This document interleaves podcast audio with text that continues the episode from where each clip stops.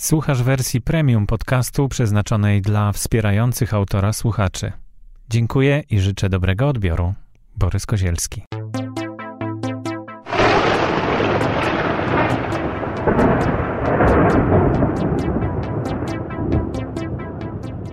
All we need to do is make sure we keep talking. Przed mikrofonem Borys Kozielski, witam serdecznie w audycji Nauka XXI wieku. Dziś kolejna mm, wizyta diamentowego grantu. Bardzo mi miło powitać panią Martę Połeć. Dzień dobry. Pani jest y, magistrem nauk humanistycznych. I to właśnie bardzo ciekawe, bo nauki humanistyczne w Stowarzyszeniu Diamentowych Grantów są tak mało licznie reprezentowane i bardzo się cieszę, że, że się spotkaliśmy w studiu. E, ale kończy pani w tej chwili doktorat, tak? Dobrze kojarzę? Znaczy jestem w trakcie. Aktualnie jestem doktorantką na Wydziale Zarządzania i Komunikacji Społecznej na Uniwersytecie Jagiellońskim na drugim roku, więc dokładnie w połowie mojej drogi doktoranckiej. Ale jeszcze chciałem zapytać o e, właśnie o granty i o nauki humanistyczne. Ponieważ, tak jak już wspominałem, na mm, spotkaniu stowarzyszenia, czy w ogóle w stowarzyszeniu, no, słychać takie narzekanie troszeczkę, że humaniści się izolują, że ich nie ma u nas, e, że są tylko nauki ścisłe, chemia, fizyka, matematyka. Skąd to się bierze i czy rzeczywiście, no chyba sporo tych grantów jest y, w naukach humanistycznych, prawda? Pani się interesowała tym troszkę? Tak, rzeczywiście jestem zaskoczona, e, że tych laureatów nauk humanistycznych pojawia się tu e, niewiele, e, ponieważ analizowałam zestawienia z trzech edycji, z drugiej, z trzeciej i z czwartej i tam był podział na nauki humanistyczne i społeczne, nauki ścisłe i techniczne oraz przyrodnicze i medyczne. I e, z tych trzech edycji najwięcej laureatów wyłoniono właśnie spośród nauk humanistycznych i społecznych. E, oni dostają najwięcej e, projektów, także powinni też być najbardziej liczni później reprezentując. Mm-hmm, no właśnie. No to ja cieszę się, że pani dzisiaj przyszła i że może to ośmieli innych i że dowiemy się też o innych badaniach, o innych grantach i o tych no, ciekawych, pełnych pasji poszukiwaniach. Mam nadzieję, że tak będzie. W nauce XXI wieku tak mało też mamy zagadnień humanistycznych, i, ale to jest cała przecież olbrzymia dziedzina różnych nauk humanistycznych, które no, fajnie byłoby też poznać. A pani szczególnie zajmuje się etnografią dodatku, więc to jest no, takie bardzo ciekawe dla każdego chyba, kto żyje w społeczeństwie, więc żeby spojrzeć na to od strony naukowej, żeby e, przyjrzeć się różnym zjawiskom w naszej przestrzeni publicznej. I praca, na którą dostała pani ten diamentowy grant, nosi tytuł Etnografia nieformalnej organizacji artystów ulicznych w Polsce. Pierwsze pytanie takie wyjaśniające, czy to jest nieformalna jakaś jedna organizacja? Chodzi o, o pewnie o w ogóle sposób organizowania się prawda, artystów ulicznych w Polsce, bo nie podejrzewam, żeby oni nawet nieformalną organizację jakąś posiadali. Tak, jak najbardziej. Chodzi tutaj o badanie nieformalnych więzi, które łączą artystów ulicznych. I ja uznaję, że um, oni występując w różnych miastach, przez to, że się znają, e, wspólnie realizują różne cele, na przykład tworzą i biorą udział w festiwalach e, artystów ulicznych, to między innymi świadczy o tym, że jest to pewnego rodzaju nieformalna organizacja. To znaczy niesformalizowana to jest jedna rzecz, ale oni w ogóle mm, kontaktują się tylko na zasadzie takiej przyjacielskiej, prawda? To, to chyba nie jest jakoś... Czy oni się organizują rzeczywiście w sensie, że no słuchaj, to ja jadę teraz do Krakowa, no to, to ty jedź do Gdańska, jakiś grafik mają czy coś. Jak to wygląda? To bardzo ciekawe jest. Na pewno są też więzi przyjacielskie czy koleżeńskie, ponieważ rzeczywiście, tak jak pan mówi, czasami wyjeżdżają razem, odwiedzają różne miasta wspólnie, bo po prostu jest tak łatwiej i przyjemniej odwiedzać różne miasta z kimś, ponieważ no, występują, potem kończą pracę i są osamotnieni e, w mieście, w którym nikogo nie znają. Artyści uliczni e, opierają swoją pracę na bliskim kontakcie z ludźmi, na, na takiej interakcji. I wiadomo, że wtedy mają rzeczywiście dużo kontaktu z ludźmi, ale są to kontakty jednak e, pewnym sensie powierzchowne, krótkie. Potem ta praca się kończy i są pozostawieni sami sobie. Dlatego z moich doświadczeń wynika, że poznają się wzajemnie. Interesuje ich, kto e, gra na tej samej ulicy albo jakiego rodzaju sztuczki przedstawia. Sami się tym interesują, ponieważ e, prowadzą taką samą działalność opartą właśnie na prezentowaniu swoich talentów ludziom, którzy się tym jak najbardziej interesują. Muszą się też dogadywać, dlatego że no, są lepsze miejsca i gorsze pewnie na przedstawienia różnego rodzaju uliczne i muszą no, ze sobą jakoś dojść do porozumienia, bo trudno, żeby dwie osoby na gitarze grały różną muzykę na, na jednej ulicy w zasięgu słuchu. No to jak to się udaje, że właśnie na jednej ulicy możemy taką różnorodność usłyszeć? Czy to są jakieś konflikty powstają w ten sposób, czy, no, czy to płynnie rzeczywiście ci ludzie są bardzo e, do siebie dobrze nastawieni, czy, czy, czy tutaj są jakieś właśnie tego typu historie? To wygląda bardzo różnie w praktyce. Ogólnie mamy do czynienia głównie z artystami występującymi na przykład w danym mieście na stałe, a także z drugim rodzajem, czyli e, artystami podróżującymi. I wydaje mi się, że um, artyści występujący w danym mieście między sobą ustalają takie zasady. Też mają swoje ulubione miejsca, przywiązują się do nich. Jeśli e, mamy sytuację, że przyjeżdża ktoś z zewnątrz, nie zna tych zasad, też będzie chciał wystąpić mm -hmm, w danym miejscu, mm -hmm. ponieważ jest z różnych względów ono korzystne, na przykład jest tam dobra akustyka, albo mm, jest po prostu przestrzeń Dużo na to, żeby, żeby mhm. zgromadzić e, turystów. dużą widownię to wtedy może jak najbardziej dojść do takiego konfliktu i rzeczywiście w praktyce tak się zdarza. Dlatego artyści uliczni ustalają e, między sobą e, różne zasady, gdzie faworyzowani są właśnie ci artyści lokalni, mhm. a ktoś przyjezdny dopiero sam powinien się zorientować, jakie zasady tam panują. Zapytać, zapytać no tak, właśnie. zapytać tych, mhm. którzy tam na co dzień występują, dowiedzieć się, jakoś dostosować. A pomagają sobie wzajemnie ci lokalni i, i spoza miasta?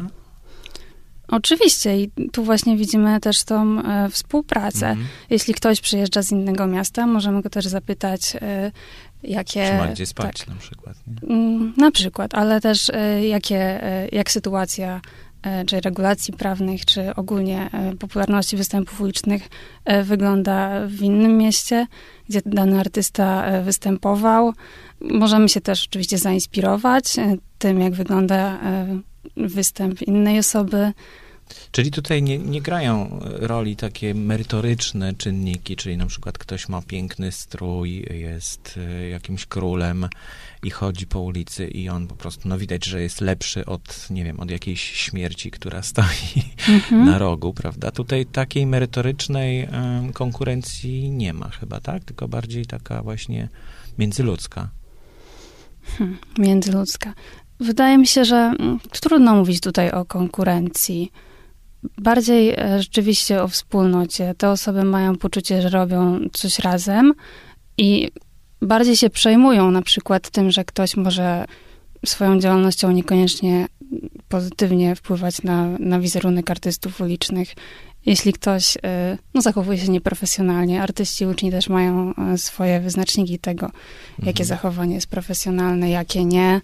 Jeśli ktoś na przykład ma strój, który źle wygląda, albo odstrasza e, publiczność, tak, zamiast zachęcić do, do podejścia, do zrobienia sobie zdjęcia, do obejrzenia występów, e, to myślę, że takimi sytuacjami jak najbardziej się przejmują i potrafią e, właśnie nieformalnie mhm. podejść, porozmawiać, zwrócić na coś uwagę.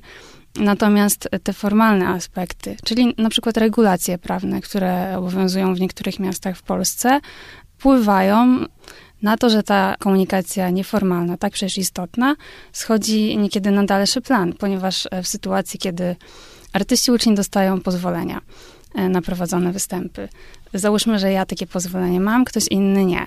I widzę, że ktoś e, po prostu źle wygląda, albo zajął moje miejsce. Ja nie chcę się z nim porozumieć nieformalnie, tylko idę tak, że powiem na łatwiznę, dzwonię Straż Miejską i, i donoszę na kogoś. Mhm. I takie sytuacje również mają miejsce.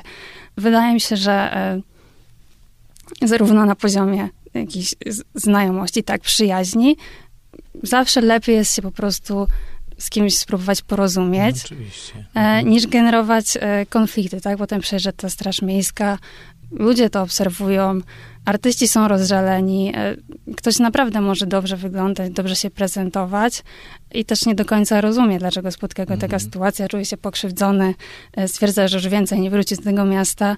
E, Czasem w ogóle się zniechęca do, Mhm, do prowadzenia tego rodzaju działalności, mimo iż wykazuje się ogromną kreatywnością, chce się samorealizować.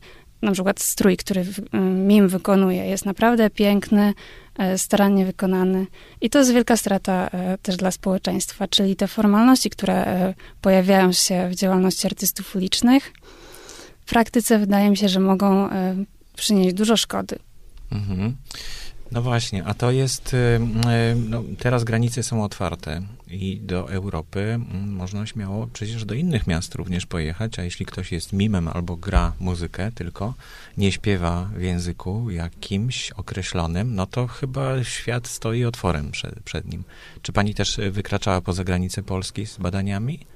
E, To znaczy w ramach diamentowego grantu prowadzę e, badania jedynie na obszarze Mhm. Polski. E, Zaczęłam je prowadzić jeszcze wcześniej w Krakowie. Teraz odwiedzam największe i najbardziej popularne turystycznie miasta w Polsce. I do takich kluczowych poza Krakowem zaliczyłabym Warszawę, Gdańsk, Wrocław oraz Lublin. Mhm. A jak e, w takim razie ten y, grant, rozumiem, się kończy już, tak? Bo to jest chyba ostatni rok teraz? E, Grant zakończy się we wrześniu 2018 roku. Aha, czyli jeszcze Czyli do, dopiero połowa. półtora roku. Mhm. Mhm. I już pani wie, co, co będzie efektem? Bo książka już jest napisana, widziałem. Tak, powstała książka zatytułowana Kontrolowana kultura, etnografia krakowskich występów ulicznych, która powstała na podstawie pracy magisterskiej obronionej w 2015 roku. Mm, Zazwyczaj praca doktorska również potem jest wydana w formie książki. Natomiast celem naukowym tego projektu, który realizuję, e, jest e, opis czy charakterystyka działalności artystów ulicznych na obszarze Polski, tak jak powiedziałam, ponieważ oczywiście wykroczenie poza granice naszego kraju byłoby bardzo e, ciekawe z tego względu, że oglądając w internecie na przykład artystów ulicznych występujących w innych krajach, często e, są to występy, których nie mam okazji tutaj oglądać, więc oczywiście bardzo bym chciała, ale z różnych powodów, e, czy dyspozycyjności, czy też kosztów, e, nie zdecydowałam się na to. Oczywiście w miarę możliwości, jeśli jadę prywatnie, to Mhm. zawsze zwracam na to uwagę, ponieważ jest też pewnego rodzaju obsesja badacza. Mhm. No, ale właśnie, to, to przyszło mi jeszcze do głowy jedna, jeden aspekt, bo mówiła pani o tych lokalnych e, artystach i tych przyjeżdżających z innych miast, ale Polski. Ale czy dzieje się tak właśnie, że z zagranicy do nas przyjeżdżają? No pewnie z wschodniej granicy częściej niż z zachodniej. E, Jest bardzo różnie. Oczywiście, że tak. Mamy też artystów ulicznych z zagranicy, których możemy e, spotykać. Dla mnie to jest czasami problem, ponieważ nie zawsze potrafię się porozumieć z takimi osobami. Byłam e, na przykład bardzo zainteresowana występami akordeonisty, e, którego spotkałam w Krakowie. Miałam milion pytań, które chciałam mu Mhm. zadać, e, ale okazał się Macedończykiem i nie potrafiliśmy się porozumieć. I po angielsku też nie mówił? prawda? Nie, nie, niestety. Po francusku zaproponował mi rozmowę, ale też nie jestem pewna na, na jakim poziomie potrafilibyśmy się porozumieć, ponieważ ja francuski znam nie najlepiej i no tak, to jest dla mnie czasem problem, ponieważ są to osoby rzeczywiście występujące Mhm. na obszarze Polski, z którymi nie mogę przeprowadzić e, wywiadów. Natomiast są przypadki osób, które przyjeżdżają do Polski i decydują się tu e, zostać na stałe i te osoby zwyczaj uczą się języka polskiego, więc tutaj sytuacja wygląda już nieco inaczej i jak najbardziej e, mogę się porozumieć i z tego korzystam. Mm, A jak, to, jak wygląda taka praca? No, domyślam się, że co? Trzeba po prostu iść na spacer, na starówkę, czy w miejsce, gdzie takie występy mogą się odbywać. I, i, i co? I, I w przerwie pani podchodzi i pyta i rozmawia? Jak to, jak to wygląda? Tak już od tej strony, od kuchni. Mhm. Bardzo różnie. Zależy, czy to są podania, które prowadzę w mieście, tak w Krakowie, gdzie mieszkam na co dzień, czy jest to wyjazd kilkudniowy, ograniczony czasowo, do którego specjalnie się przygotowuję.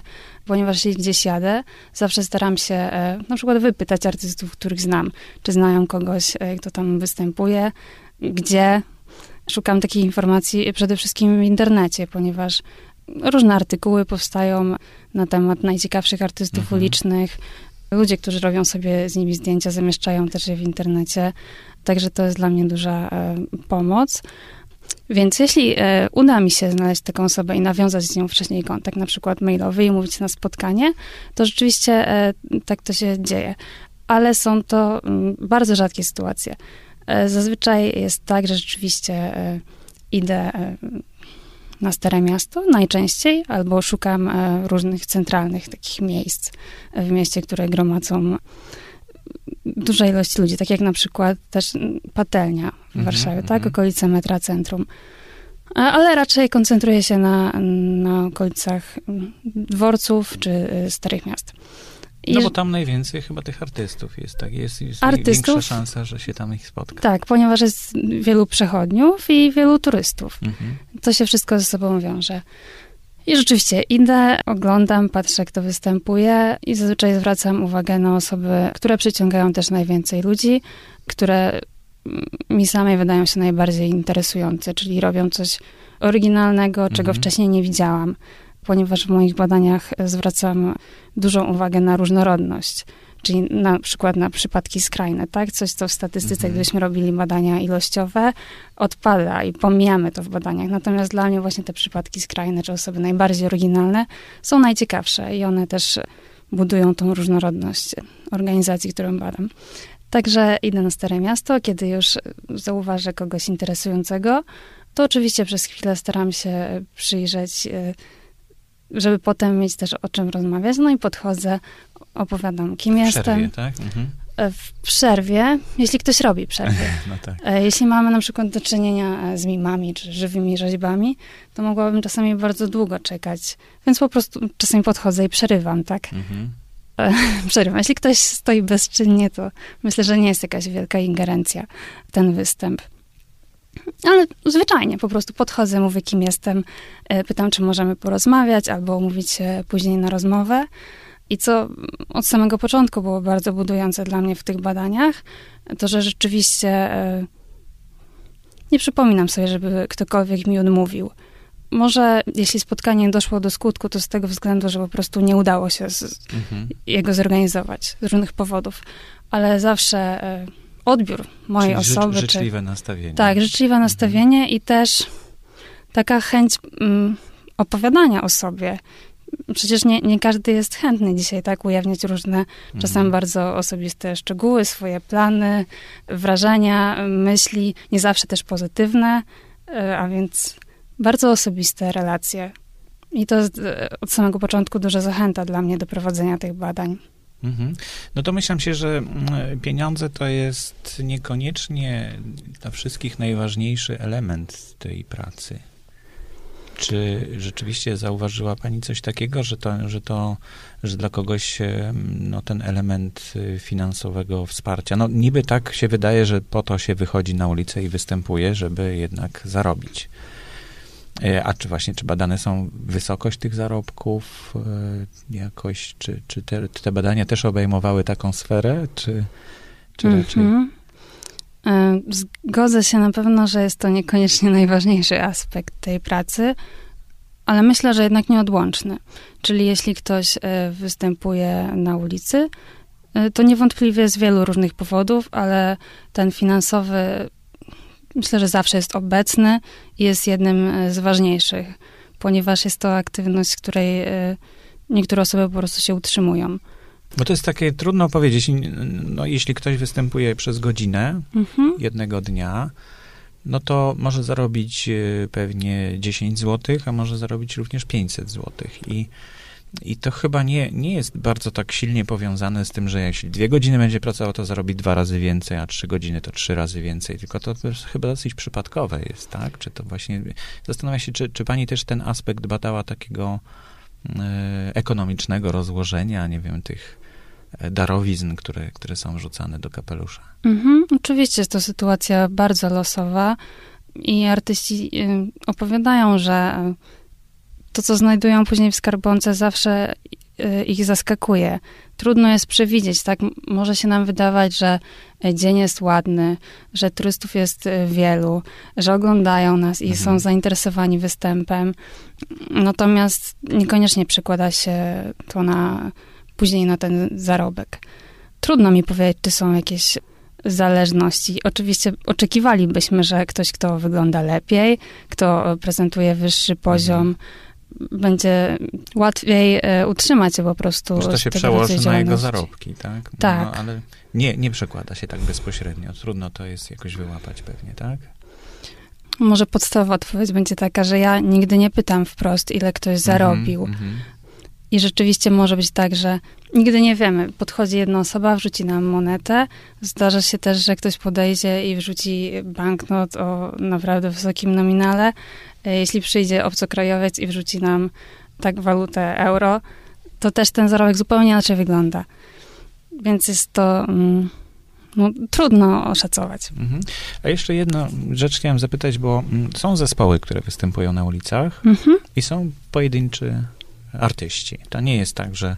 I to jest chyba taka, takie poważne dosyć rozróżnienie, prawda? To znaczy zespół no chyba trudniej zebrać, jest y, bardziej głośny na tej ulicy, e, więcej miejsca zajmuje.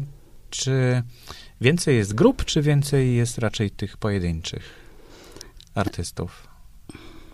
To bardzo ciekawe, żeby pomyśleć właśnie o rozróżnieniu na, na grupy i pojedynczych artystów. E, Ja myśląc o artystach ulicznych rozróżniam ich raczej na rodzaj sztuki, który Mhm. prezentują, czyli na przykład występy cyrkowe, plastyczne, muzyczne, taneczne, teatralne. Jeśli chodzi o zespoły, to myślę, że mamy tutaj do czynienia właśnie e, z grupami tanecznymi, ewentualnie tak wokalnymi, muzycznymi, teatralne również Mhm. ale myślę, że to bardziej e, w ramach różnych festiwali. Na co dzień na ulicy trudno spotkać takich nieformalnych artystów teatralnych, którzy występują. Takie grupy na pewno przyciągają bardziej uwagę e, przychodniów z tego względu, że no, albo są głośniejsi, jest ich więcej, więcej przestrzeni zajmują w porównaniu z pojedynczą osobą. Więc przypuszczam, że zarabiają więcej, ale muszą też potem podzielić ten zarobek między siebie, więc trudno mi powiedzieć, czy jest tu jakaś zależność. Mhm. E, A właśnie, bo są też e, festiwale organizowane sztuki ulicznej. Czy one rzeczywiście odzwierciedlają to, co się dzieje w miastach, czy to jest raczej, czy tam przychodzi się po to, żeby wystąpić na takim festiwalu, a na, co dzień się nie, nie występuje na ulicy? Czy to jest e, rodzaj sztuki, który mm, na festiwalu jest inaczej reprezentowany niż w rzeczywistości? Czy to rzeczywiście się pokrywa? Czy rzeczywiście ci ludzie chętnie przyjeżdżają na takie festiwale, żeby pokazać, co potrafią? Hmm, takie festiwale raczej odbywają się w miejscach, gdzie tych artystów brakuje. Wydaje mi się, że Żeby ich przyciągnąć. Tak. Mhm. e, tak i też pokazać nową formę sztuki w przestrzeni e, publicznej mieszkańcom i też przyciągnąć turystów. Aczkolwiek różnego rodzaju festiwale sztuki ulicznej czy festiwale artystyczne odbywające się w przestrzeni miejskiej no teraz są coraz bardziej modne, e, organizowane na pewno w, w każdej stolicy województwa w Polsce i również w mniejszych miejscowościach. Jeśli chodzi o festiwale, to rzeczywiście tutaj bym podkreśliła znów ten, e, ten nieformalny aspekt organizacji, czyli po prostu artyści mają okazję, żeby spotkać się, znowu spędzić razem czas, obejrzeć też wzajemnie swoje występy, ponieważ są zainteresowani tym, jak zmieniają swoje stroje, jak zmieniają scenariusz występów. I to też jest dla nich świetna okazja, e, żeby to zaobserwować. Czego będzie dotyczyć pani praca doktorska w takim razie? Bo to jest rozwinięcie mm, tej magisterskiej, tak? Mhm, badania, które aktualnie prowadzę, są kontynuacją i rozszerzeniem e, badań, które prowadziłam na potrzeby pracy magisterskiej. Tam był Kraków, a teraz będzie Tak, więcej wtedy, miast. Mhm. e, wtedy był to jedynie Kraków, czyli charakterystyka kultury organizacyjnej, a więc sposobu życia e, w organizacji artystów ulicznych, czyli tego po prostu, jak wygląda ich praca, w jaki sposób się komunikują, Mhm. jak, jak wygląda ten cały dzień pracy. Czyli skupiałam się na życiu zawodowym, powiedzmy, ale również na takich ideałach, na, na sposobie życia Mhm. ogólnie jako ludzi. ponieważ myślę, że jest to ze sobą ściśle związane. Jestem przekonana, że e, teraz słuchają nas osoby, które nie wyobrażają sobie, że same miałyby tak. e, Wyjść na ulicę i... Tak, i żyć, i prowadzić takie, można powiedzieć, niezorganizowane, ryzykowne życie. E, nigdy nie wiedzą, e, ile zarobią, czy będą mogli się z tego utrzymać, e, czy ktoś nie przyjdzie i nie zachowa się w jakiś sposób, który po prostu będzie dla nas nie do przyjęcia i będzie trudny po prostu do zaakceptowania i, i zniechęci nas bardzo, tak? My pokazujemy jakieś swoje talenty, dajemy coś z siebie. Nikt nie ma obowiązku tego docenić, Mhm. tak? Tu zależy tylko od wrażliwości osób, które nas oglądają. Praca magisterska dotyczyła terenu badawczego Krakowa, natomiast e, aktualnie, tak jak mówiłam, odwiedzam inne miasta w Polsce i też nie skupiam się już wyłącznie na kulturze organizacyjnej, tylko na przede wszystkim e, dynamicznym ujęciu e, Mhm. sytuacji artystów ulicznych przez te cztery lata, od 2014 do 2018 roku. Już widzę, że sytuacja e, dość mocno się zmieniła w poszczególnych miastach, e, które odwiedzałam. Mm, Jest to bardzo dynamiczna rzeczywistość. E, Celem tej pracy będzie też opis działalności artystów ulicznych, których spotykam. Chciałabym stworzyć na przykład definicję artysty ulicznego czy performera Mhm, ulicznego, mhm. ponieważ kiedy teraz mówimy o artystach ulicznych, tak naprawdę nie wiadomo, kogo mam na myśli, prawda? Sami artyści też mogą powiedzieć, ktoś jest artystą ulicznym, ktoś nim nie jest. Nie ma tak naprawdę wyznaczników i sami artyści czasem mówią, że są artystami, czasem mówią, że nimi nie są, chociaż ja ich uznaję za artystów ulicznych. Więc jest to e, taki problem definicyjny, który również chciałabym rozwiązać. Mhm. Na pewno powstaje sporo zdjęć podczas e, takich wypraw. Czy te zdjęcia w książce też można zobaczyć? Czy one będą w jakiejś oddzielnej publikacji? Czy je gdzieś pani publikuje na blogu na przykład, czy na, na stronach internetowych? Mm, Tak, to jest świetne pytanie. Dotychczas e, raczej nie publikowałam e, fotografii artystów ulicznych, których e, spotykam na ulicach, ale rzeczywiście jest to bardzo ciekawy materiał, którym warto byłoby się podzielić. Sami artyści uliczni zwracają też uwagę na to, że ich sztuka jest przemijająca. Mhm.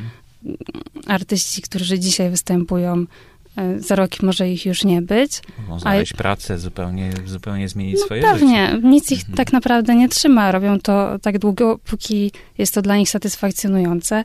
Także em, artyści e, zwracali uwagę, że warto zdokumentować e, Mhm. tego rodzaju działalność z racji tego, że jest tak bardzo przemijająca.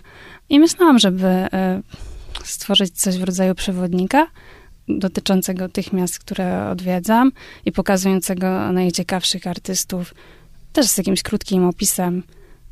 Myślę, że to byłaby e, ciekawa publikacja nie tylko dla artystów ulicznych, czy ludzi, którzy się tym interesują, ale przede wszystkim ze względu na tą wartość dokumentacyjną. Mhm. A jak z nagraniami? Bo to tak, jesteśmy trochę w radio, w Mhm. podcaście. Czy też pani wykonuje nagrania takie, które są później archiwizowane w jakiś sposób? Bo już nie mówię o udostępnianiu, ale przynajmniej, bo to rozumiem, wygodniej jest zamiast notesu mieć dyktafon, prawda? I, i nagrywać e, coś, co potem się przepisze. Ale same nagrania nie mogą sobie jakoś zaistnieć, bo fajnie byłoby podcast posłuchać. Mhm. Znaczy wywiady, które prowadzę, Mhm. e, zazwyczaj nagrywam na dyktafon, jeśli oczywiście rozmówca się zgodzi. Natomiast wiele rozmów, które później, no przynajmniej dotychczas, okazało się, że miały decydujące znaczenie e, później dla, dla publikacji, które tworzyłam, powstawały nieformalnie. Nie nagrywałam ich, też nie, Mhm. Wiadomo, no, trzeba znaleźć jakiś umiar. Nie będę nagrywać każdego słowa, które pada e, e, ze strony rozmówców w każdej chwili. Oczywiście bardzo żałuję, tak, e, że nie mam możliwości utrwalać tego, ponieważ myślę, że te rozmowy, kiedy dyktafon już jest wyłączony, Tak. niosą prawdziwą wartość i rozmówcy też są wtedy bardziej wyluzowani, nie przejmują się, już tak nie uważają na, na słowa. Jest ciągle jakaś bariera jednak, tak? Jak się włącza dyktafon podczas Mm. takiej rozmowy. Myślę, że tak. Natomiast też e, możemy tutaj poruszyć e, wątek nagrań, takich mm, filmów, Mhm. które nagrywam. no też one mają ogromną wartość, wiadomo. Pamięć e, jest bardzo ulotna i wydaje nam się, kiedy coś oglądamy, jesteśmy bardzo zainteresowani, wszystkie zmysły są e, wytężone, że, że zapadnie nam to w pamięci i nie będzie problemu, żeby sobie przypomnieć różne szczegóły, ale one oczywiście umykają.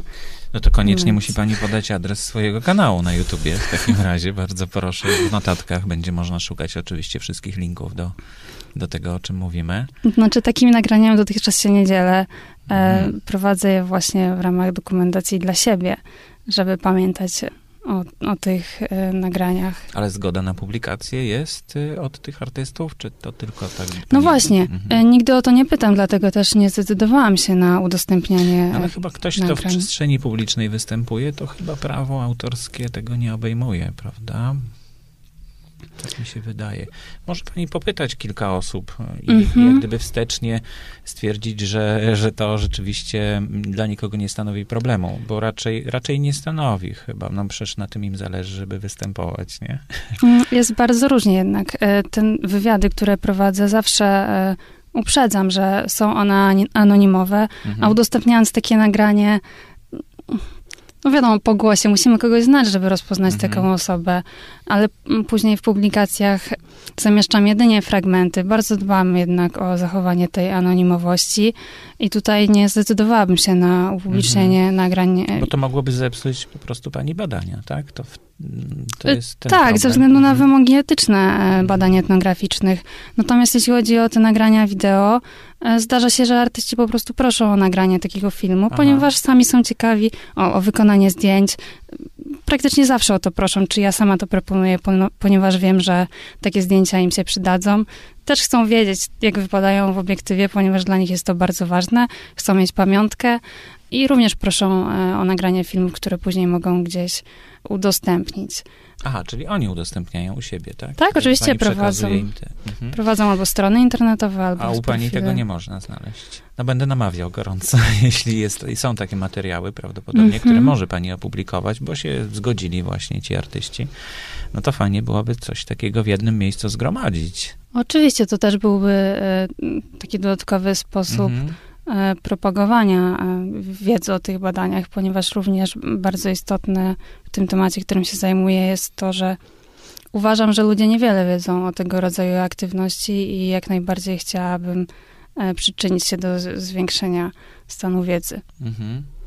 No to świetnie, to czekam w takim razie na jakąś informację, czy to się uda, czy się nie uda. E, Ja chętnie pomogę. tyle, tyle, na ile umiem. Dziękuję bardzo. Założyć kanał to nie jest przecież problem. Mhm. Pewnie pani wie, jak to się robi lepiej ode mnie. Kwestia tylko umieszczenia mm, odpowiednich filmów, które tam, no, które są ze zgodą, a które są bez zgody, to ich nie, nie wolno umieszczać i tak dalej. No to mm, nie chodzi o to, żeby pani popadła w konflikt prawda, Mhm. ze środowiskiem, bo jednak to, to w, w końcu się może. Chociaż może na koniec właśnie takiej pracy Tak, wtedy jak to najbardziej. można zebrać, prawda? Jak najbardziej jest to pomysł wart rozważania, także dziękuję za podpowiedź. Ja dziękuję za Pani wizytę, za te doświadczenia, którymi się Pani podzieliła z nami e, i zapraszam słuchaczy na stronę notatek, tam można znaleźć wszystkie informacje. Moim gościem była Pani mm, Marta Połeć. Książki można szukać w księgarniach i oczekiwać na e, rezultaty badań w 2018 roku. Bardzo dziękuję. Dziękuję, do usłyszenia.